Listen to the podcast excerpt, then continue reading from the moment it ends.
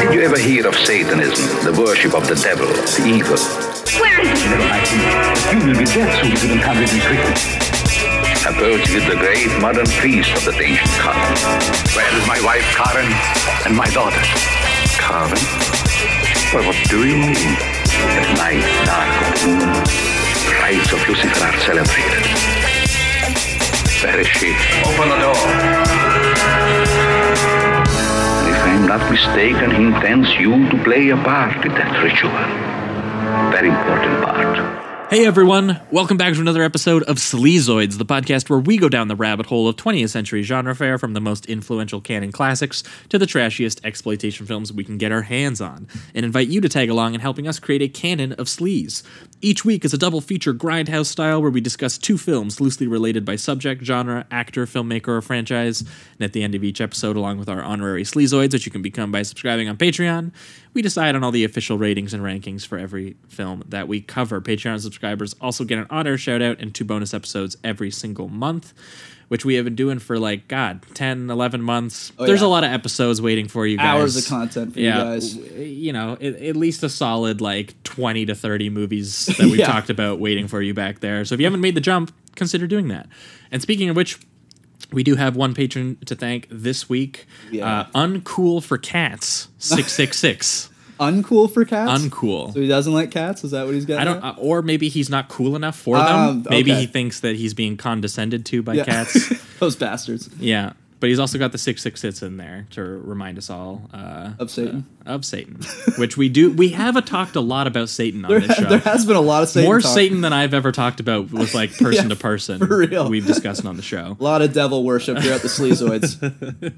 But yeah, that's the plug. Oh no, uh, iTunes, Stitcher, whatever. God, whatever you're listening on, your your podcast listener of choice. Yes. If we're on there, give us a good old rating and review. if you've been it. digging the show, it helps us find new listeners uh, and helps us get more support, which we are very thankful for.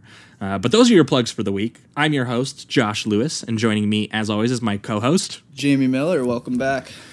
Welcome back to the Sleaze. Uh, two weeks ago would have been the last time uh, everyone would have heard from us, free listeners, uh, and we would have been doing the big one, Heck of an episode. two and a half hours almost on the Yeah. entire Halloween franchise. Did not know. it was- We were thinking like hour forty-five. You know, two and a half hours. Man, we just couldn't stop talking about. No, we, we wouldn't shut the hell up. And Yeah. uh, event- eventually, we had to like be. There were a couple to times just where stop. Yeah, well, yeah, you, you could hear me like stop the conversation and go, "We need to move on." we gotta move on.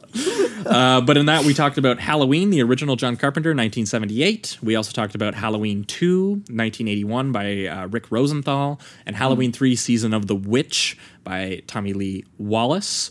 Uh, and then we followed it up um, with a discussion on the David Gordon Green Halloween 2018, with a little bit of conversation on basically, I think we touched every Halloween movie Yeah, throughout the conversation. Definitely we did four, sprinkled in there. five, six, the Rob Zombie ones. Yeah. Um, so if you haven't heard that episode, that was two weeks ago. It's free. It's just waiting for you back there on your iTunes, uh, Lots SoundCloud, listening Stitcher, wherever you're material on that listening. episode.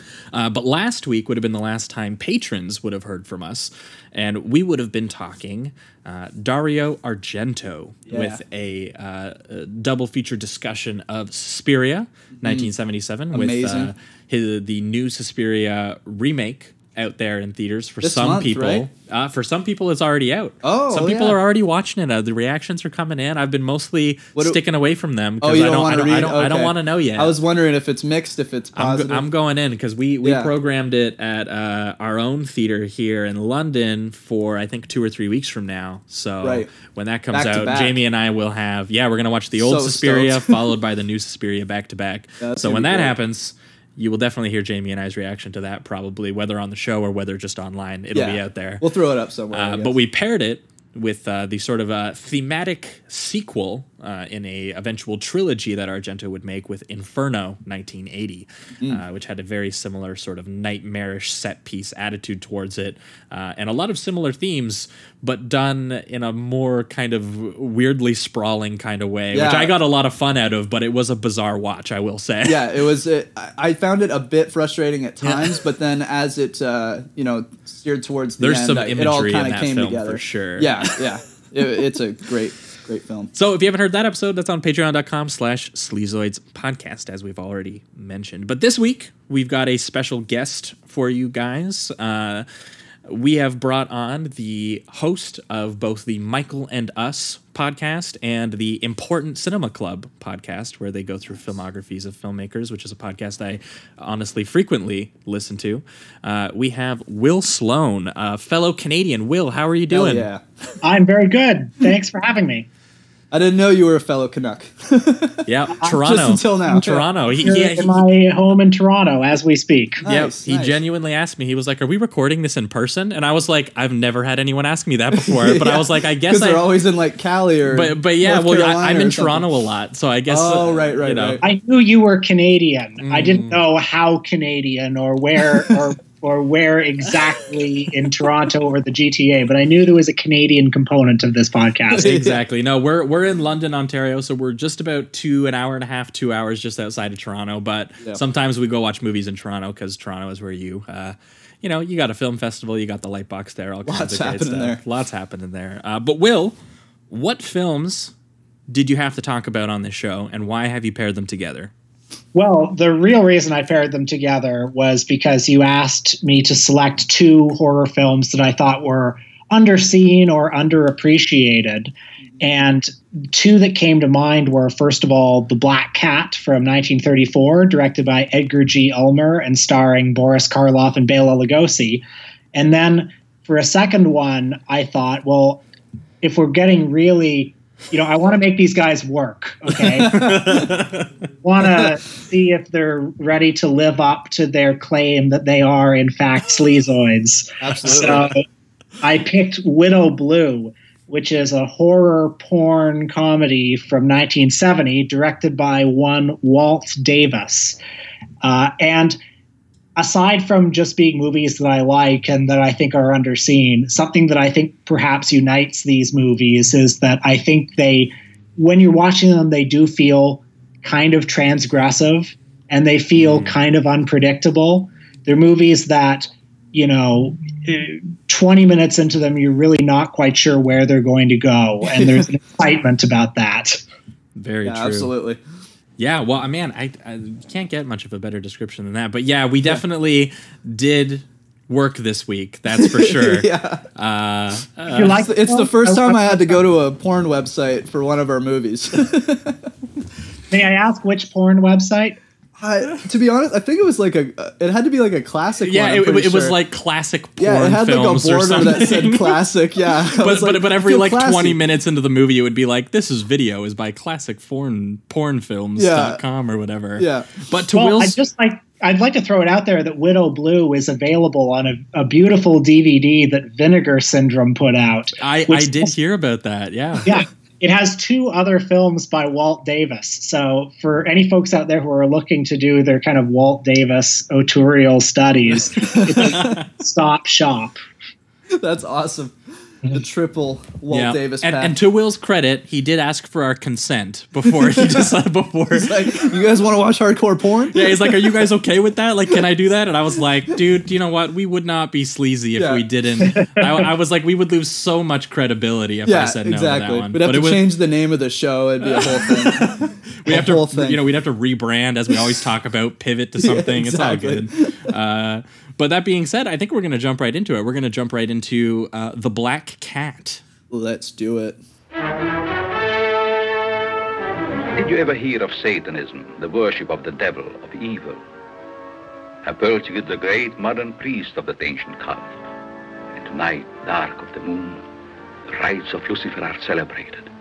And if I'm not mistaken, he intends you to play a part in that ritual. A very important part.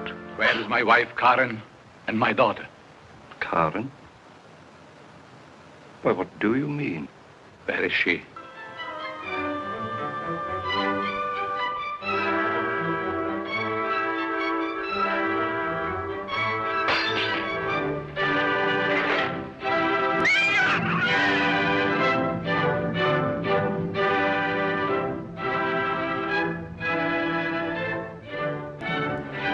And this the movie, The Black Cat, is one that I think is sort of an acknowledged classic for fans of either Universal horror movies or the filmmaker Edgar G. Ulmer, it's considered a classic.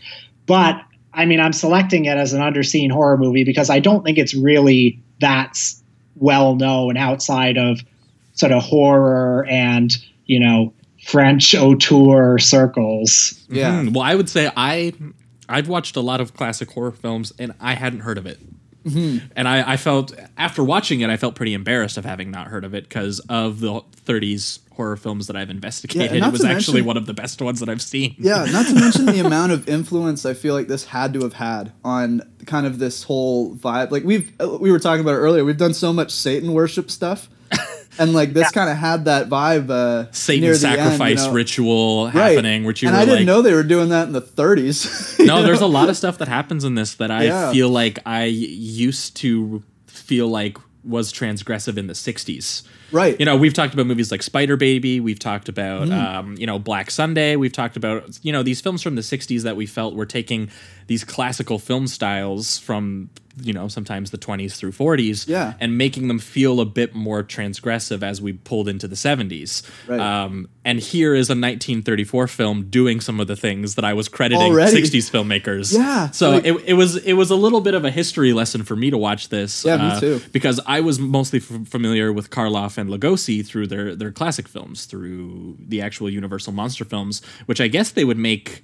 Uh, I guess a couple were made before this, but uh, a lot of them would come after this. So this is I see. I forgot to look that up. Is it? This is from the same guy that did all the classic monster movies. No, No, not Oh, okay. exactly. uh, Bela Lugosi and Boris Karloff were both three years out from making. They had in 1931 both made Dracula and Frankenstein. Yes. And this was their first collaboration together. And the filmmaker, Edgar G. Ulmer, who's a favorite of mine, was somebody who came from, uh, I, I- I'm forgetting what country he was born in, but he apprenticed in Germany during the great flowering of the German Expressionism.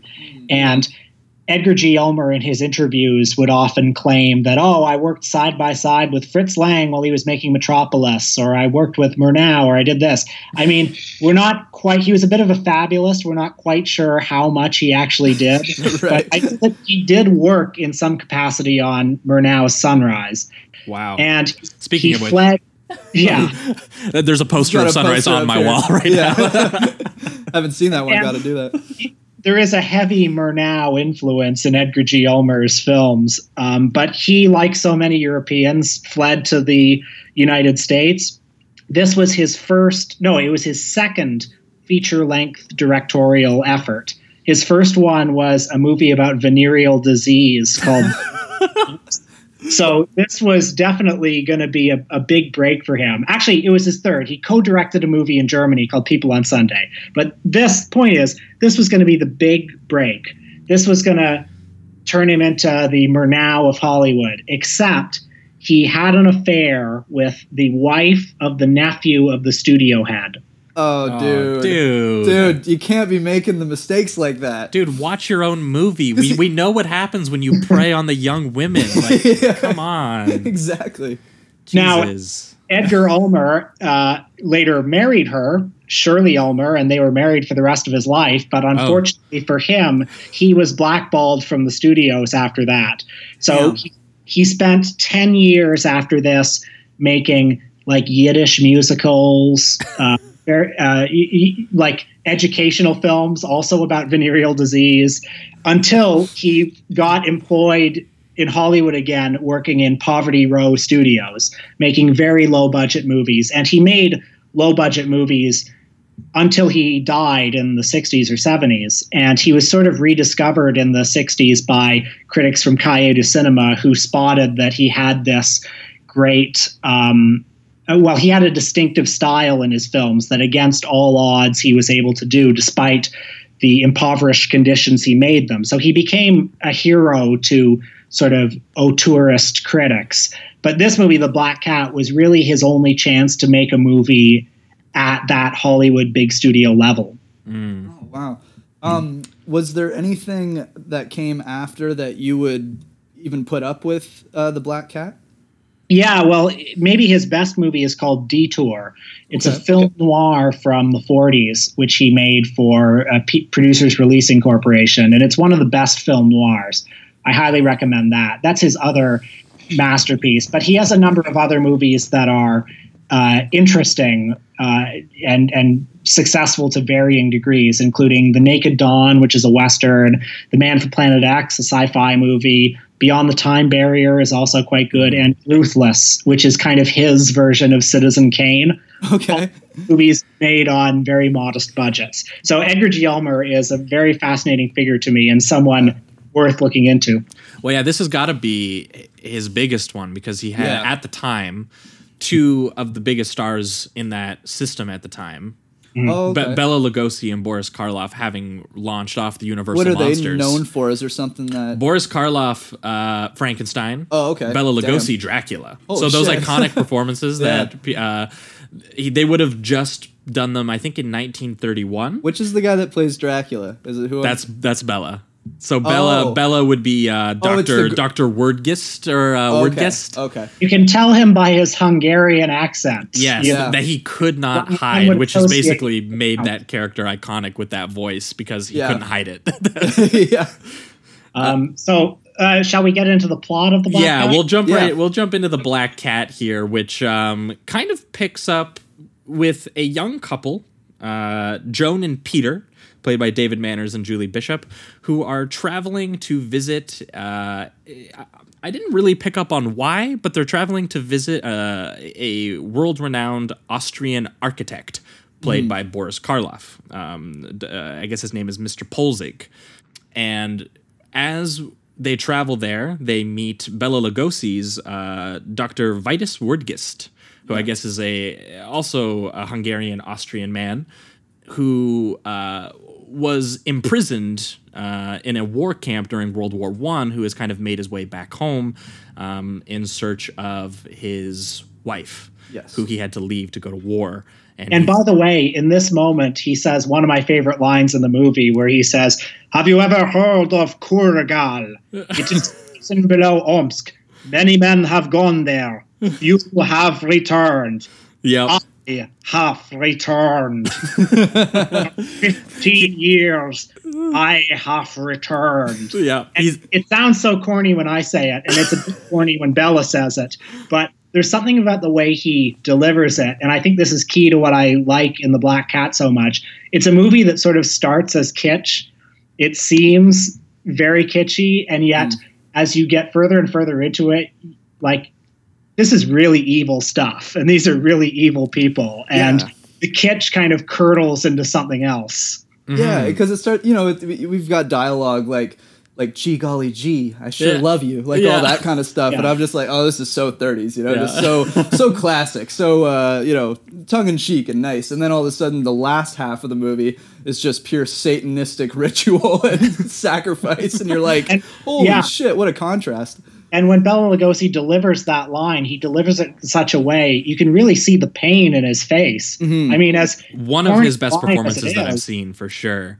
yeah, because there's there's a scene in the middle of the film where it's just two close-ups cutting back and forth between Bela and Boris that it it kind of actually just blew me away because I had never seen such emotionally clear performance from Bela. Because as much as I like Bela, um, his Dracula films for me are actually. Uh, some of the weakest of the Universal monster stuff. Oh, okay. I don't think they're Yeah. bad, but like he didn't.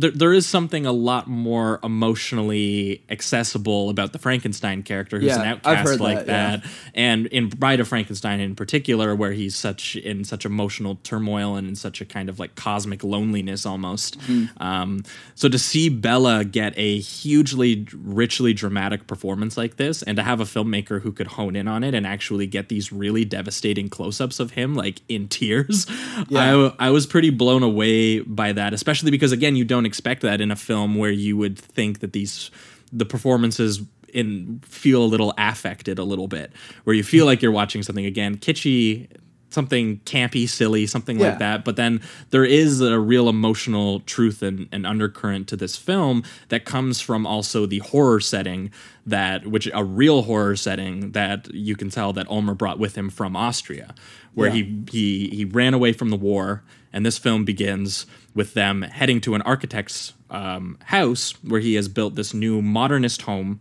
on top of the burial ground of a World War One fight, where Which some never ends up well. You know, you, you, you put a house up on a burial ground, we know what happens.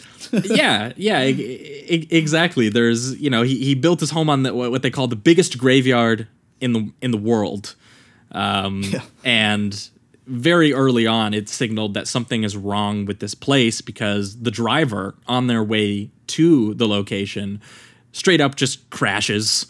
Fall Yeah. crashes right through, and there's a brief shot of his head like hanging out through the windshield, and it's it's a lot grosser than a 30s horror movie than I've seen too, um, including that shot because I, I I haven't seen quite like a, a a aftermath shot like that. I feel like usually they kind of cut away. Definitely. And and, and here there, there's just there's a lot more a lot less averting your eyes, um, which is just interesting because again a, l- there's something I guess just kind of stagey and theatrical about a lot of the horror from the period.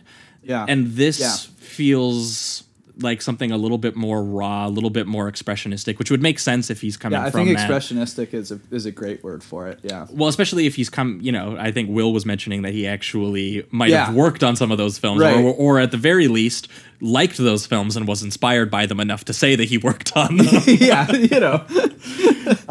But this was also a film that was released uh, or made and released just shortly before the film industry started really enforcing its production code, which was its censorship body.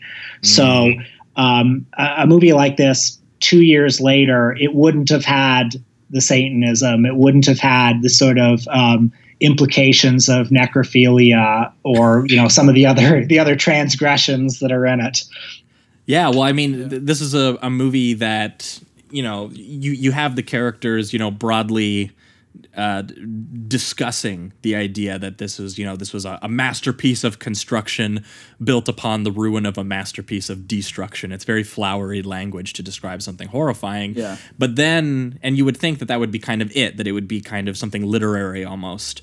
But then Ulmer actually starts infecting the imagery with it that there's this they're trying to re- repress almost a horrifying past with this you know this i, I love the architecture of of this house uh, Yeah. where it's it's all it's very minimalist there's there's lots of glass it looks like nothing else that we've seen in the movie like It like the, seems the- modern. well, it is, and the Yeah. it, and I, I, it, it's very intentionally so because it's they're, they're they're trying to paint over, they're trying to cover up the Mm-hmm. Yeah, the- atrocities of the past in a Right. sense. They're trying to can't- we- move on. We don't want this to look like a castle. you know, it's it, it's the quote unquote progress that was built on top of literal bodies of people. Yeah. Um, and that that's implied in a lot of the language, but it's it's another thing when you actually experience it through the filmmaking and you see how there is this sort of weird fakeness to the house. Yeah, Um, that's in direct contrast with a lot of the exteriors we see when we're going there, where and I the- guess Hjalmar himself was just playing this. Oh, try- yeah. trying to just ease everybody into the house, you know, and get them comfortable until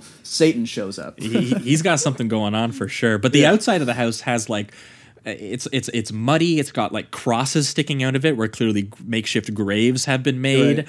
and like it just you know there's there's a big contrast between kind of what you see and what you feel in this film, Mm-hmm. um, and a lot of that is just in both the design and the filmmaking, um, and again, this is stuff that I I guess didn't think to s- that I would see as early as this. yeah. it's just th- th- like That this was was this was a very easy part for watch me. for me. I was very thrilled from beginning to end with this. Well, And I mean, the 65 minute runtime doesn't hurt either. No.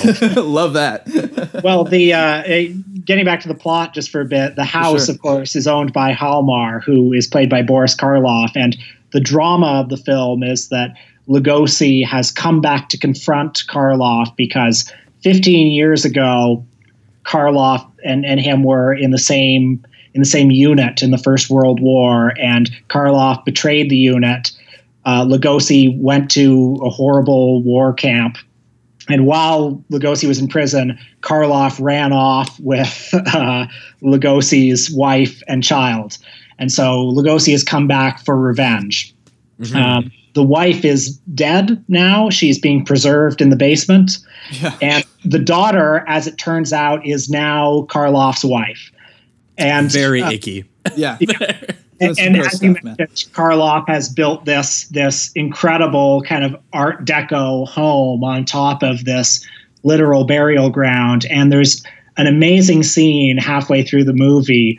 Uh, one of my favorite scenes in any movie, I think, where uh, Lugosi has come down to confront Karloff in the basement, you know, in front of in front of the corpse of both their wife.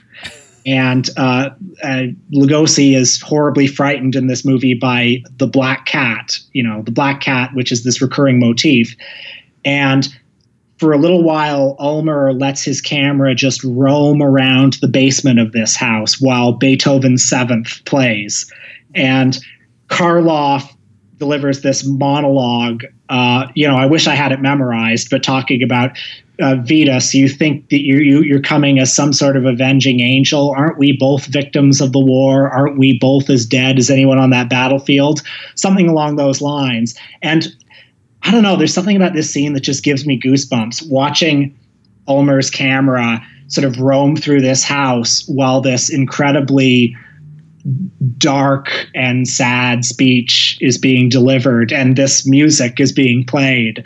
Um, uh, I, I mean, it's it's a movie that you come to, as you indicated, you come to it for sort of like horror and for fun, but it's really a movie about how this war just destroyed a whole generation of people.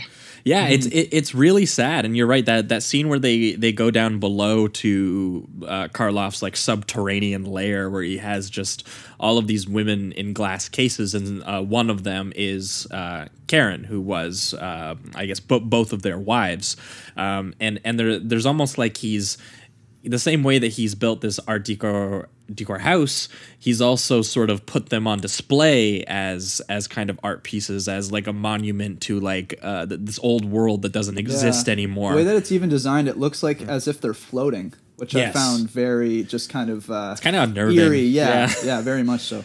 but it but and it but, Karloff, uh, and Karloff is an incredibly sadistic character in this. Uh, he's a, he he gives a very opaque performance and a very sort of wry performance uh, in contrast to I think Lugosi's more emotional performance. And you know, I'm sure that part of what I like about the movie, I'm projecting onto it because of what I know about the people who made it. You know, knowing that Bela Lugosi was an enormous star for about six months until Boris Karloff came along. Boris Karloff played the Frankenstein monster, and basically from that point on, he was the big star. And Lugosi was constantly, you know, trying to get his table scraps. And Lugosi managed his career very poorly. And uh, I mean, I know that this isn't actually present in, in the text itself. myself onto it. but but you think that's happening when they're looking at each other and Lugosi's really sad Yeah, I just think like it's hard. It, we all know what's going on between these two guys, and it's hard to divorce it. yeah. Mm.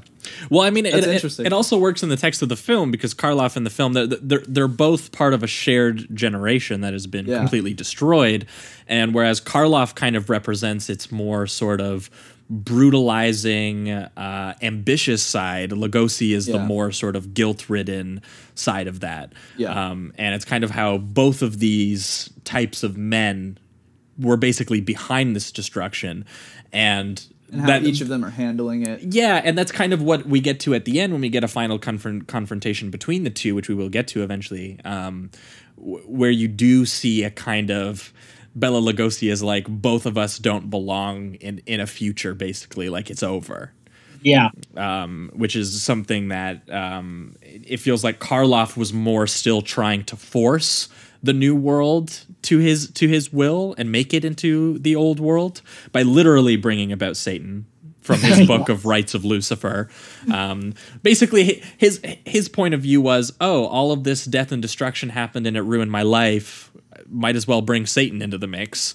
Whereas Bela Lugosi was like, shit, I'm just gonna burn out all of us down and hopefully the kids have a chance. Those were kind of the two different mentalities that they Yeah. took and that's what towards those, World War those- One. That's what that young couple is. They are this sort of pure thing, this this rebirth in the film Mm-hmm. that Karloff and Lugo- Lugosi are literally playing chess over their fate. Yeah. yeah, th- that's what the main dramatic crux of the film ends up being is just two visions of what the future looks like um, based on the horrors of the past. Um, and it's a very dramatically rich thing performed by two actors in their prime. So it's kind of like, it, it's very compelling to watch. Um, Uh, t- two other things I want to raise. I learned today, just just uh, revisiting the Wikipedia page of the film, that this was one of the first movies, or an early example at least, of a movie that had an almost continuous musical score. Um, and, yeah, and a lot of the score comes from famous pieces of classical music, including Beethoven and Chopin. And I think I did I hadn't quite put my finger on it, but I think that has a lot to do with why it has this propulsive quality. I feel like the minute you get to Karloff's house, there, there's this sinking feeling that sets in that something really bad is going to happen. Karloff and Lugosi have this icy cordiality towards each other, but there's this feeling like something bad is going to happen and we don't quite know what it is. And the, the way the music operates in this film is is ve- very sneakily manipulate manipulates your emotions. Another thing that I want to raise is the black mass scene at the end, which is Yes.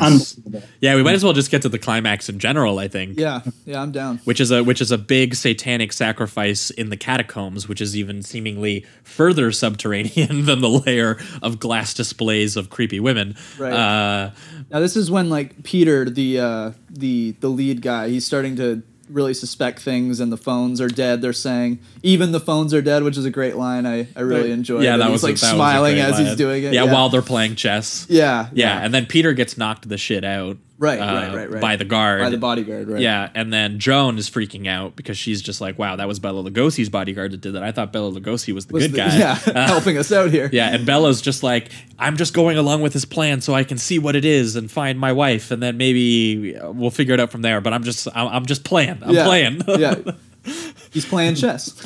but ultimately, Karloff's plan is to sacrifice Joan to Satan. Now, I watched the film and I didn't necessarily pick up on exactly why. Was he trying to, like, just unleash Satan, or was he trying to bring back Karen to life, or was That's what I thought it was.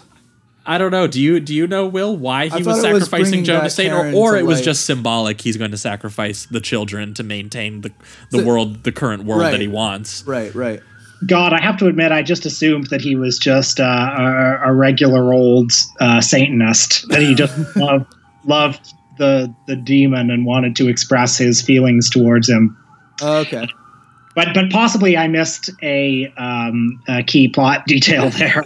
That's all good. It doesn't really end up mattering. Yeah. What what matters is that he he has chosen a satanic horror world, hell world, literally, over um, you know, a, A normal a, life. a future where two lovebirds, one being a trashy mystery writer, can just, you know, live freely. Yeah. He's like, no, I gotta sacrifice their blood so that I can maintain this creepy ass uh, relationship I have with my my old friend's daughter and his dead wife, who I just keep on display in the house. and like, th- there's something sick and twisted happening, and he's like, I want to maintain that by sacrificing the children. Yep. uh, and that's what we get to in the in the big uh, climactic catacomb uh, sequence, where uh, eventually Bela Lugosi, because he finds he ends up being revealed that um, it seemingly he he killed the wife possibly, and now that he's married to the daughter, and I think he kills the daughter too. So Bela Lugosi is like, okay, well, everything I came here doesn't exist anymore. It's been taken from me by Karloff. So it's time to take it all down. So yeah, it's time for me to just flay him alive Yeah. on camera. Yeah. That's something else that 30s. probably would not have been in a movie two years after this. no, Like, I was in shocked. I could, yeah. When when, when, when, when, he go, when he this. goes over to the tools and he's selecting exactly which one, and you're Yeah, I'm like, am I watching Hostel right now? Uh, yeah. Like, what's going on? yeah, it got it got real real dark, and I mean we were we were praising Black Sunday with Mario Bava for doing Yeah. stuff like that, taking this sort of like black and white 30s uh, classical really horror style and and making it gross. dirty and I was like, here and- it is in 1934. yeah, that silhouette shot is just, it's just bone chilling. Yeah, yeah, Yeah. and Well, I mean, if you um, folks are interested in some more horror movies from this early 30s era that have this um, transgressive quality to them. I would also recommend another Bela Lugosi movie, Murders of the Rue Morgue.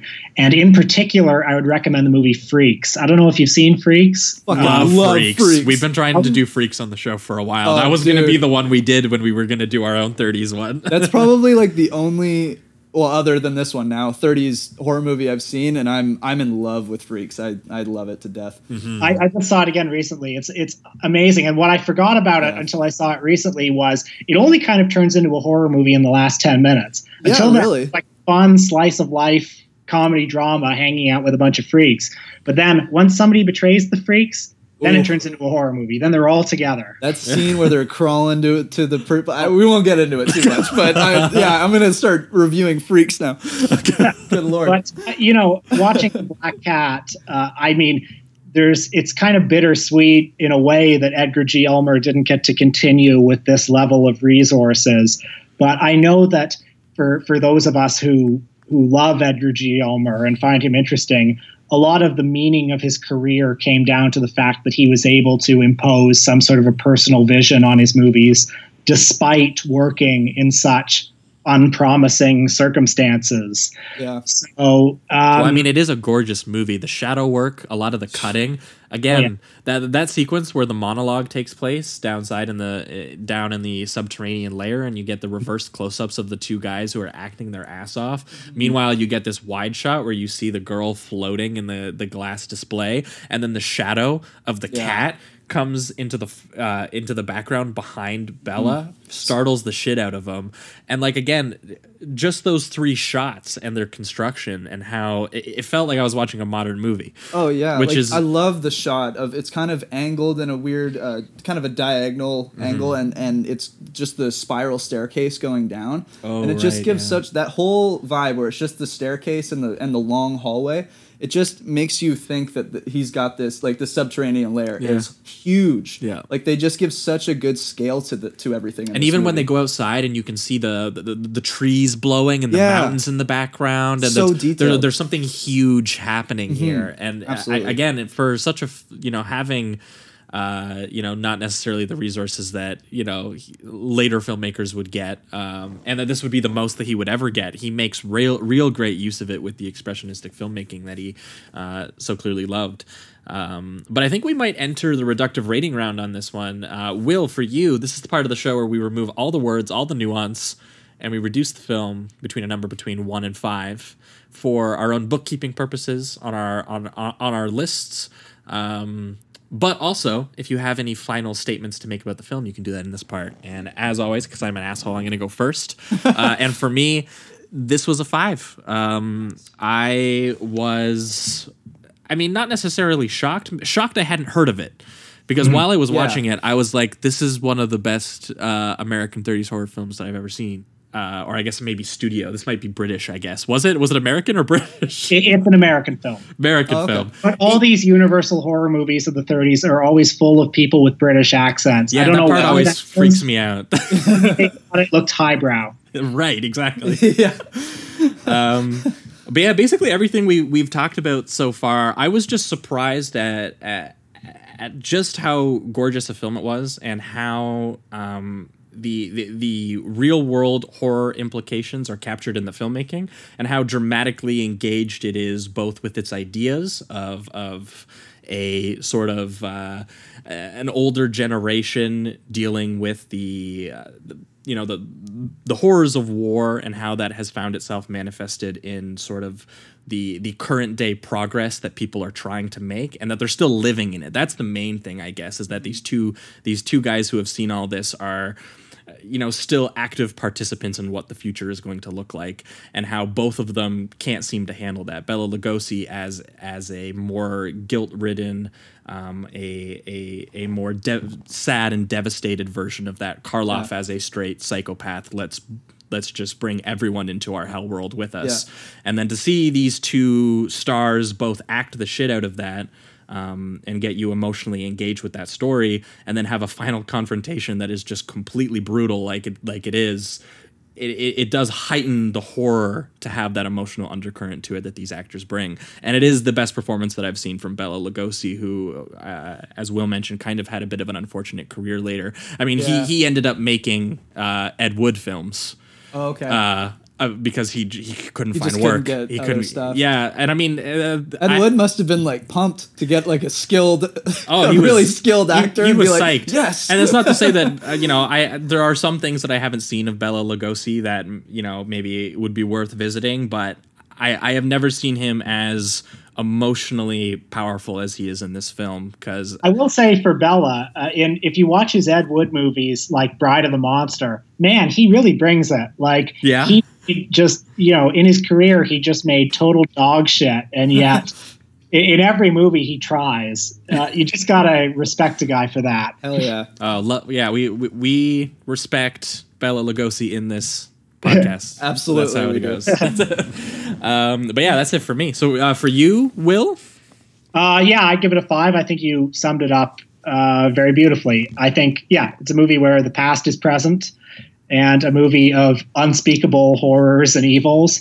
And also, uh, again, you know, 63 minutes. Can't lose. yeah, yeah. Um, I, I'm right now. I feel bad. I always feel bad if I'm the the one guy that does this. But uh, okay. um, I'm gonna give it a four out of five for now. It's a very strong four. Hmm. Honestly, it's kind of up there with uh, um, Spider Baby. You know how I Oh, gave right. that the four out of five. Yeah. Quite honestly, if I went back, it'd probably be a five. I think I just need another rewatch on it. Um, That's what I'll say. Let this movie marinate for you. Yeah. I, I feel like I have like a decade long relationship with this movie that's Right. kind of brought it to the point where I am now. Yeah, See, and I have I've had movies like that where I've you know just over the years they kind of became They loves of mine. accumulate, right? yeah. Exactly. So I feel like this one uh, could do that because I was just shocked. I had no idea that the 30s ever went down this road, and uh, like the the skinning alive sequence uh, was was something I truly did not think I was going to see. Um, the the Satanism I did not know they were doing in the 30s, and like what I also find Cult stuff definitely weren't huge after this and really Yeah. didn't make a huge comeback until the 60s and 70s. Yeah, one of the most fascinating parts of this whole show for me has been finding things like where they start. You know, like where, where the mm. inspiration is taken from.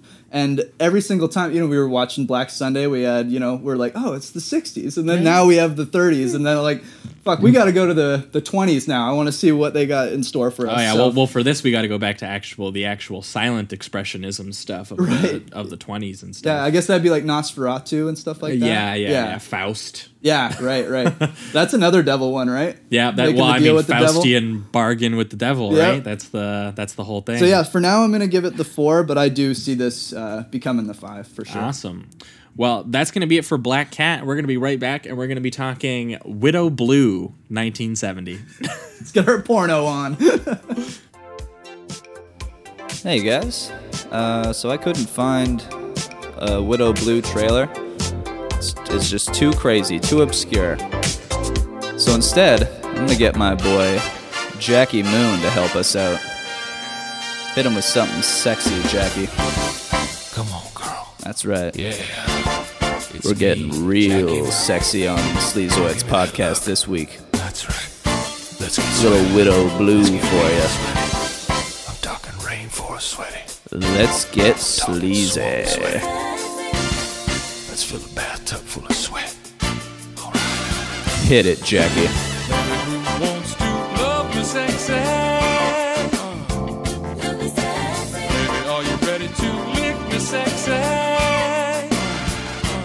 Widow Blue. Shoes and suck me sexy. That's what I'm talking about. Well, take it and we'll hump it sexy.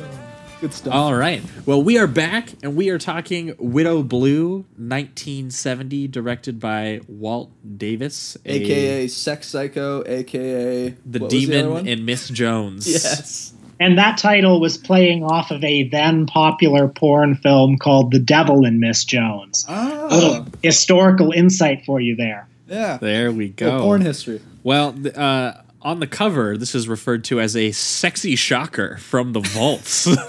Absolutely. it yeah. it's a pornographic horror film. uh, part of a genre that uh, a- friend of the show and patron of the show, Steve Carlson, because he was shocked when I posted the screen cap of this on Twitter. Oh, he knew about it. He Uh, he was. He, not surprised. He, he was aware. Steve. Steve's Steve been, knows everything, Yeah, man. Steve's Like- been like our patron since day Shout out to one. Steve. He is one of the dumpster diving trash legends who has watched like ten thousand films and like is is all about diving in where nobody else will. And even he was shocked because he was like, he, he he admires what we're doing. That there's two not sleazy people, or that weren't maybe when we started, who are who are getting yeah, in- when we started, I'm I'm knee deep in it now. who are making some of this stuff, you know, maybe accessible to people who don't want to themselves dive in. Yeah. Um, he was like, I really thought it, you guys were going to be another year before you did a hard gore film, Porno, yeah. and and he called it This is hard. exciting for me. I feel like I'm like corrupting influence for this podcast. You're bringing it this week. Yeah, well, for any Like, listeners that somehow, you know, in an overcoat saying, "Hey, kid, want to see?"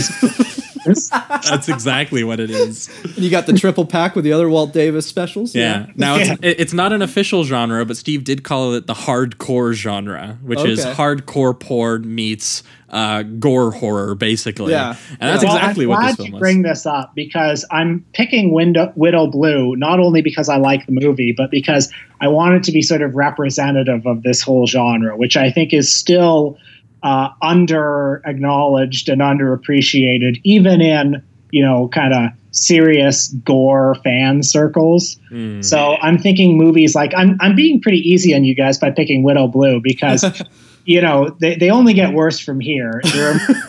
I'll, I'll just give you a rundown of what a bit of the canon might be. Yeah. Uh, you know, hard gore is the most famous one. Um, you know, for what that's worth. But then beyond that, there are also movies that are. I don't know if you're familiar with the term roughies, but I have roughies. heard of that, yeah.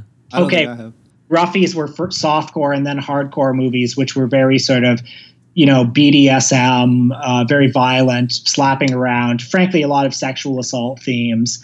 And uh, you know, a famous example of that would be a movie called Forced Entry, uh, starring Harry Reems, and kind of taxi driver type porn film.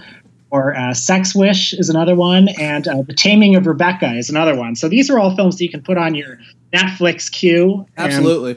watch any day now. Now those the are whole all family. those are much harder stuff than Widow Blue. Widow Blue is a much more kind of joyful movie than those, which is why I thought your audience might appreciate it.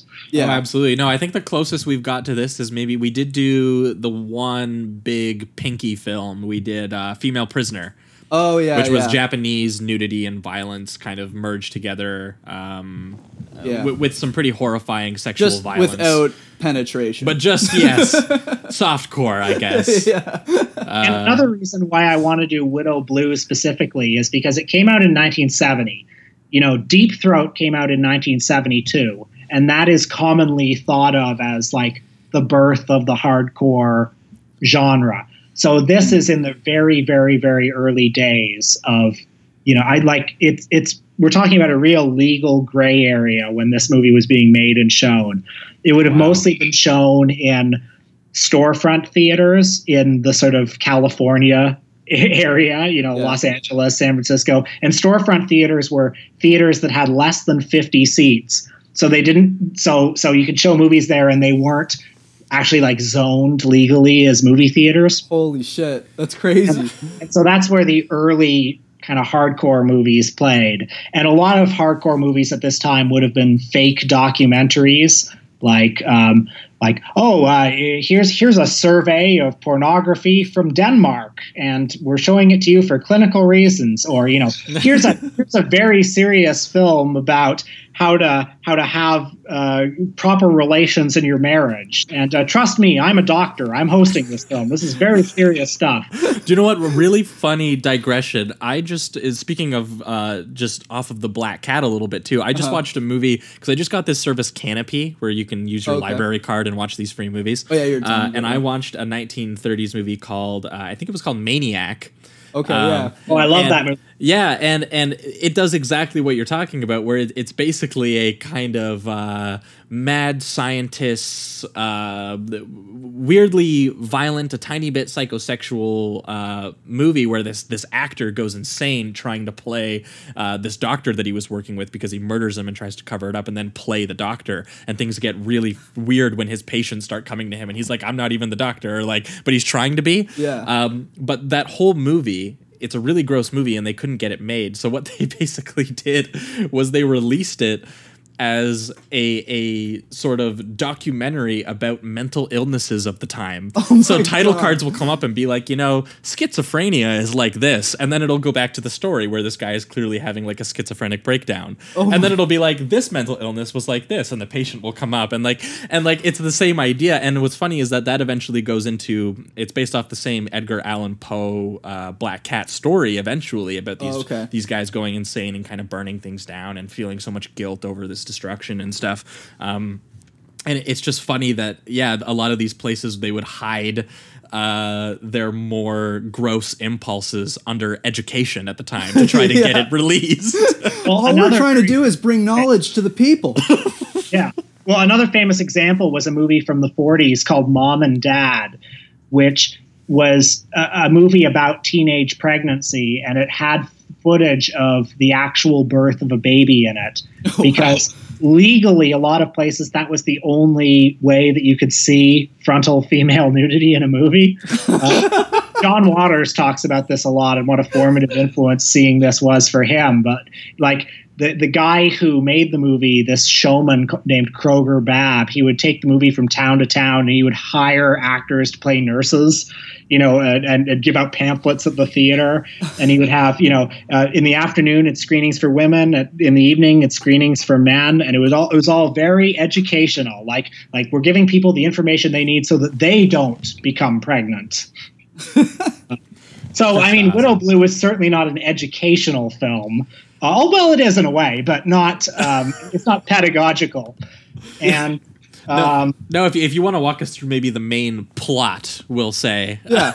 yeah, Let's yeah. Well, it, the the plot is actually more complicated than you might think, and Yeah. I it- it's easy to get lost in the first twenty minutes, but uh, to to to I guess to put it as simply as possible, there's a character named Nick, and he's married to Elise. But um, Oh shit! You know the names. That's that's awesome. Yeah. I, I couldn't track them. Yeah, mine was like black haired dude, brown haired dude, blonde, blonde blonde lady. girl. yep. So you got Nick and Elise. They're married, not a happy marriage. Elise No. is having an affair with a guy. Nick is having an affair with Eva Blue. That's the titular widow Blue. Okay. Mhm. Uh, Eva Blue is married to another guy unhappily named Jerry. Played by Jim- Walt Davis, the filmmaker. That's right. Who's also Jerry- banging somebody. Yeah. Jerry is having a gay affair with another guy. Who is Uh, Widow Blue's brother, right? who's Widow Blue's but he's having this affair so that so that he can be killed And you don't even find that out until after the sex scene, too. so okay this is another reason why i think this movie is so interesting because this is a genuine honest to goodness bisexual porn film from 1970 Yeah. it, like it has actual hardcore gay sex scenes and i think it really speaks to the fact that the porn industry was in sort of a wild west era at this point. Like rules had not been established exactly for what you could put on It was screen. just get naked and let's see what happens. and like you know walt davis as i understand it was a gay director. Um, and i think it's pretty obvious watching the movie since he does participate in the scene. Yeah. um, but you can imagine that around this time it was sort of de rigueur of course for porn movies to have a woman on woman scene and so perhaps certain filmmakers thought well if we can have that why not a guy on guy scene for the girls Oh, yeah. and that's an experiment that obviously didn't last too long Yeah, you don't. I don't know if you see that too much uh, in, in the full feature lengths anymore. I don't. I wouldn't think so, but Uh, so anyway, uh, Eva Blue, Widow Blue's husband, gets killed, and she celebrates by uh, fucking her two accomplices. like you do. Like- well, okay. Well, we we, we got to talk about the thing, okay? Because the, the the thing that was most interesting to me about this because when Jamie Uh-huh. and I first discussed that we were going to watch this, we were like, okay, is it a porn movie or is it a horror movie with porn scenes? And that was just it. Like, like is it is it constructed around the sex scenes, which it is a tiny bit, but Mm-hmm. the filmmaking. Only, only I would say in maybe two of the sex scenes does the filmmaking actually reflect a porn scene. Yeah. Yeah. Because- because- it's not like it's necessarily focusing on the the generals like most porn seems to do. Well, no, 'cause- 'cause- they were more focusing on like the emotion and like and they're actually having sex, but they're they're more focused on you know their emotions and what's being done. Uh, like for instance, having sex uh, on top of a dead body, things well, like well that. that's just it. Is that it kind of started out as like like the the porn scenes made sense. Yeah, and yeah. There, and there was this kind of Yeah. like jazzy music that was going on, and I was like, okay, and that's mostly during the the the the gay sex scene mostly. right. Yeah. But and then when when they come in and they like basically chop the dude's head off, who's Yeah. who's just Who you know just climaxed. who just climaxed on the bed. Yep. What a way to go. Just had like ten minutes of on-screen sex. Yeah. Gets his head chopped off.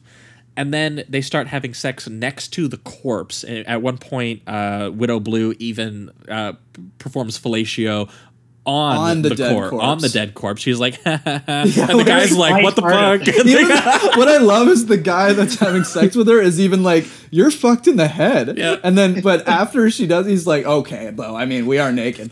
but it, it- it's after that first bit of violence that the tone of the even the porn scenes changes. Like the music is Yeah. more ominous, Yeah. and the camera can't help but like wander its way back to the corpse a lot of the time. Yeah, yeah. Um, and then that really affects the film when we get into the uh, uh, the the the three way that happens between the two accomplices and the widow. Right, and because like then you find out it's incestual, and you're well, like, and but then even then, like they start doing these really grotesque close-ups where the the, Sure, the, the yeah. film starts to get discolored. It starts to go like red and green, and it, and it starts cutting between them having sex and shots of the violence. Right, where like right. they're still thinking about it or it's still present Yeah, even in the the, intercourse. that they've and, and, and I'm going to tell right. you that stuff does not not get you going. Like if you watch that at a, at a porn thing, like if you came into this, you're like, I want to watch a porn film. Like this is this is watch your porn film interspliced with gore. It's not like they're separate scenes. After the violence happens, the porn. Uh, and the sex are actually intercut um, in Yeah, ways that are really, really unnerving.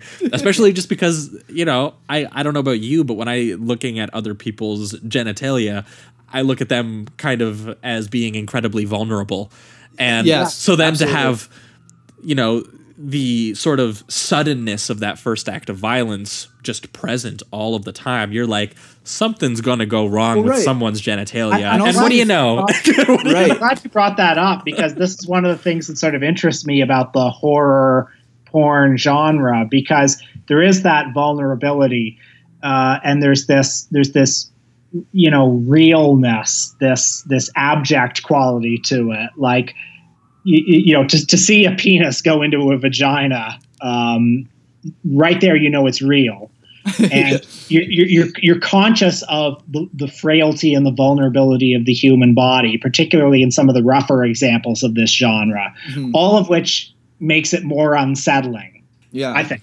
yeah, no, absolutely. And it's also there's something like uh, like what you were saying with uh, how you know it's just after you know climax the, the guy gets his head cut off and then later we even see a uh, a penis being literally eaten off uh, or bit off accidentally. Horrifying. Let me tell you, like my body like shook. I was Oh, like, yeah, "Whoa." yeah. Like- and when you think of you know sex, you think of something like you're in a comfortable situation, uh, at least with the person that you're with, you know that kind of thing. And then to bring such grotesque violence into that factor, just just makes you feel absolutely disgusting because normally, and especially our generation, we're just used to it's porn, you know, you know what porn's for, and uh, and this one. It can't be used for that. I don't think. At least I would argue. Well, or no, you're a very sick person. I think I think that that was just what most hey, no surprised power me, and what made me enjoy the film was Yeah. just that he ve- very clearly the filmmaker actually did have a formal interest in this as a horror film. Yes. Um, yes. and that yeah, it's super low budget and still centered around these hardcore sex scenes. But the sex scenes stopped becoming any kind of enjoyable around Yes. the time that the violence enters the picture.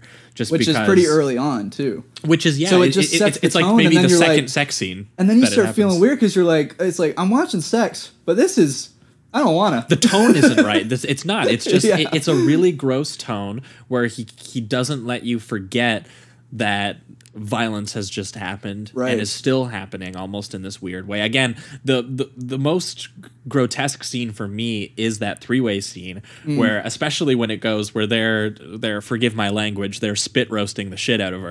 uh, just to, just to put an image in your head. That's what's happening in this scene. Uh, and it, there's the wide shot of it where you're kind of like, okay, this is a porn scene, but then it does a close up of her face and it does a close up of the of the guys. Mm-hmm. And again, I don't know what he did to the film or if it was just bad film and he just went with it, but it does get discolored and it's almost Yeah. like uh, it, it- the film enters a bit of a feverish haze, and then it eventually It kind of starts. reminded me, and I, I I can't believe that I'm saying this. 2001: A Space Odyssey. I get that. I get that. It's sure. just the color changes, and he's like going Whoa, through this whoa. crazy moment in his life, and like, little yeah, little psychedelic horror in there for you. Exactly, Gets a little abstract. this is the 2001 of shot porn. of a giant fetus. Yeah. Just you know. I also Kubrick like directed this.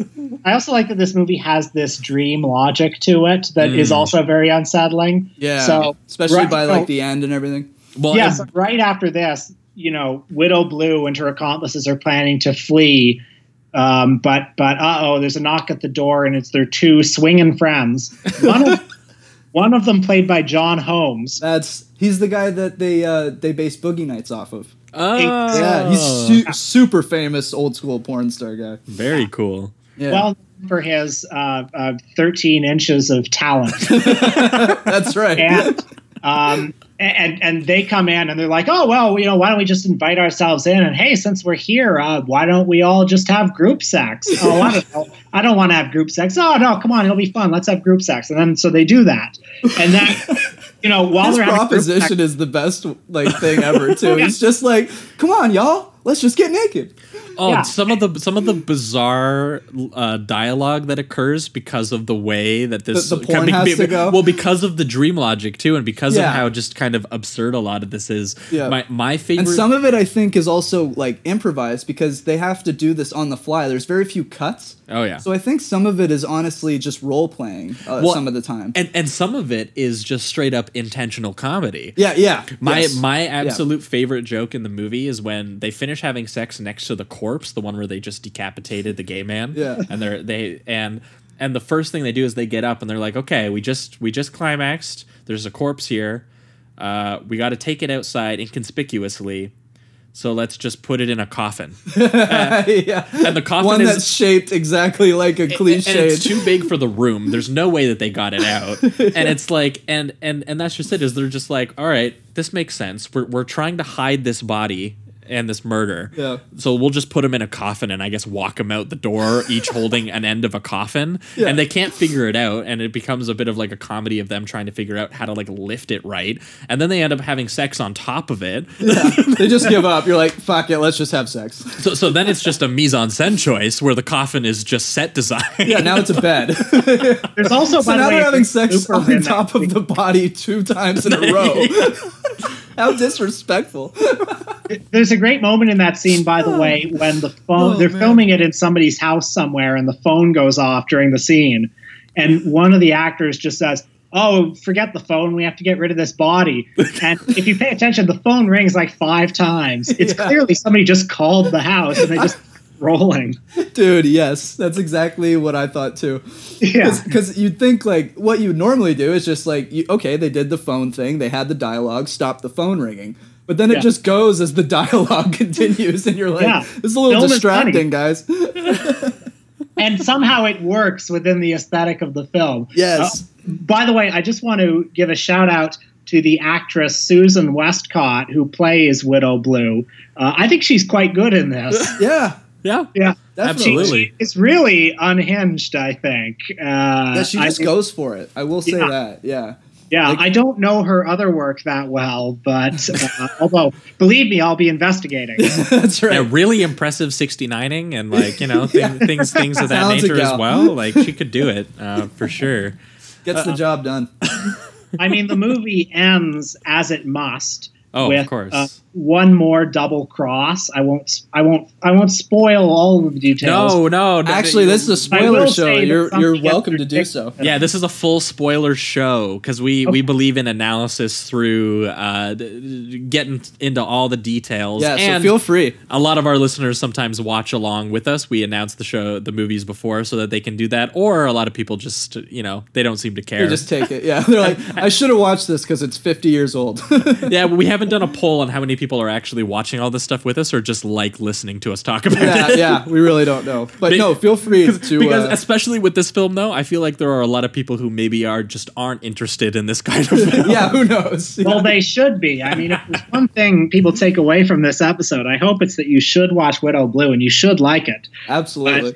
Uh, of course, it ends with um, you know Nick getting his comeuppance uh, with his his penis being bit off. And- Uh, And but- then the girl chokes on it, right? But yeah, but the, but that's the best detail because it's it's actually super hilarious the circumstances because I kind of Yeah. figured something like that would happen. I'm like, why Yeah, do you yeah. include genitalia in hardcore gore if you're not going to cut one off or Yeah. like do something Yeah. gross with Come it? on now. but what happens is that I think he's having sex with his wife so that Yeah. because he helped kill her husband or the other guy or whatever, and now Yeah. now they're gonna kill his wife so that they can run off. Right. And so she comes in with the butcher knife, being like, "Now it's my turn." And we know how this went the first time, where the dude got decapitated. So she's gonna go at the girl. She's probably gonna decapitate the girl. Yep. But the girl sees her in the corner of her eye, freaks out, and chomps down as hard as she can on on the dude's dick, who she's sucking at that point in time.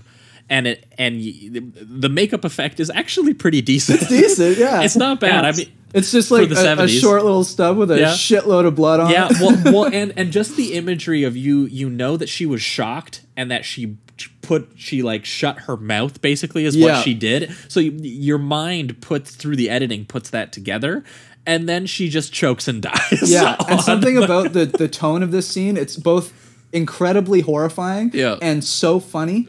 So you don't know how to feel. Like you really don't. You're just like first you're watching a guy get blown, and then you're watching a girl choke on the guy's dick that she just uh, bit off accidentally. well yeah and and you know that he conspired already to help murder someone help earlier this. so you know that this is partially deserved so many factors in this in this dick chomping. yeah Yes. And it, it, it is viscerally effective, which is just surprising again Yeah. for a film that you would not anticipate to have The best you know effects. real filmmaking in it. Yeah. uh, necessarily. So again, that was probably the most surprising part for me is that a lot of the gore stuff did work, Mm-hmm. and the way that it interacted with the porn stuff was more artful than I anticipated. Yeah, I agree. Yeah, and uh, you know, with great artistry, Walt Davis leaves pretty much all the threads dangling as he closes the film. There's the the plot does not really get wrapped up, but it continues in the mind of the viewer. I think. Mm-hmm. Yeah. It kind of, I'm just like throwing these movies uh, of what these are reminding me of here, but it reminded me of um, Basic Instinct, the ending to that. Oh, where it was right, kind of like, it's like, is anything going on? Oh, there's the ice pick. You Yeah. know, and then this one was just, there's the cleaver. Yeah. Was it a dream? We don't know. Man, it was it was so great to have like, Definite- a porno def- have a twist ending and that kind of shit. Like it was great. so funny. I'm I'm still in love with the way that that one guy said, "Let's get into a round robin." Come on, y'all. Come on, y'all. Let's get into the round robin.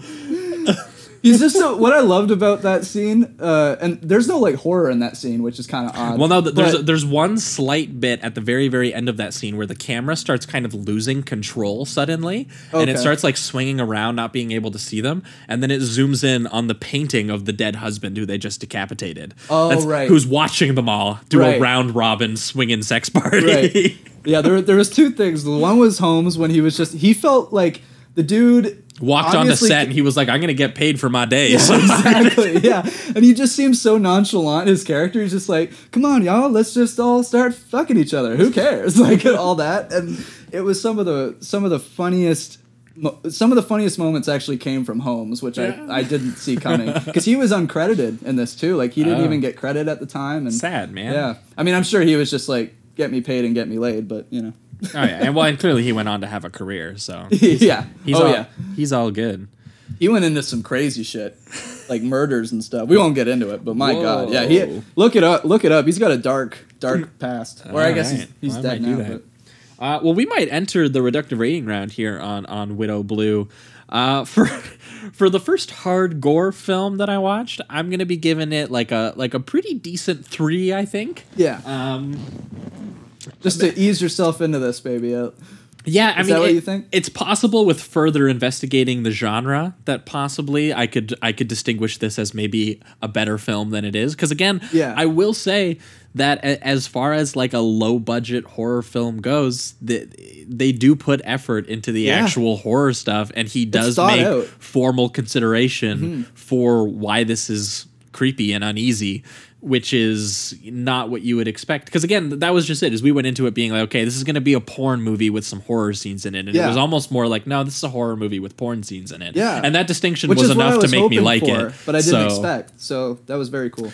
yeah and i would i would say that the again the the, the way that he kind of gets into that vulnerability uh, with the porn sequences and then how sudden and quickly it transitions into the violence and how the film basically never forgets the violence from there Yeah. again the the one sequence that still sits with me is the 69ing and three-way sequence where the film just gets weirdly um feverish and and and really creepy especially when there's a close up of her face going hard on this dude's dick going hard and then it cuts to like a shot of the decapitated corpse or whatever Yeah, and, it, I think it's not even. And it's, not even a hard fla- cut. no it's flash cut it's like, it's like faded in too. I think at one point. Yeah. So you see both images. You see the decapitation, and then you see a, a girl giving head to a guy. So it's like you don't know how to feel. no, what it foreshadows is literally the ending. Yeah, Which is definitely. a girl going down on a dick and then something getting decapitated. yeah, yeah, just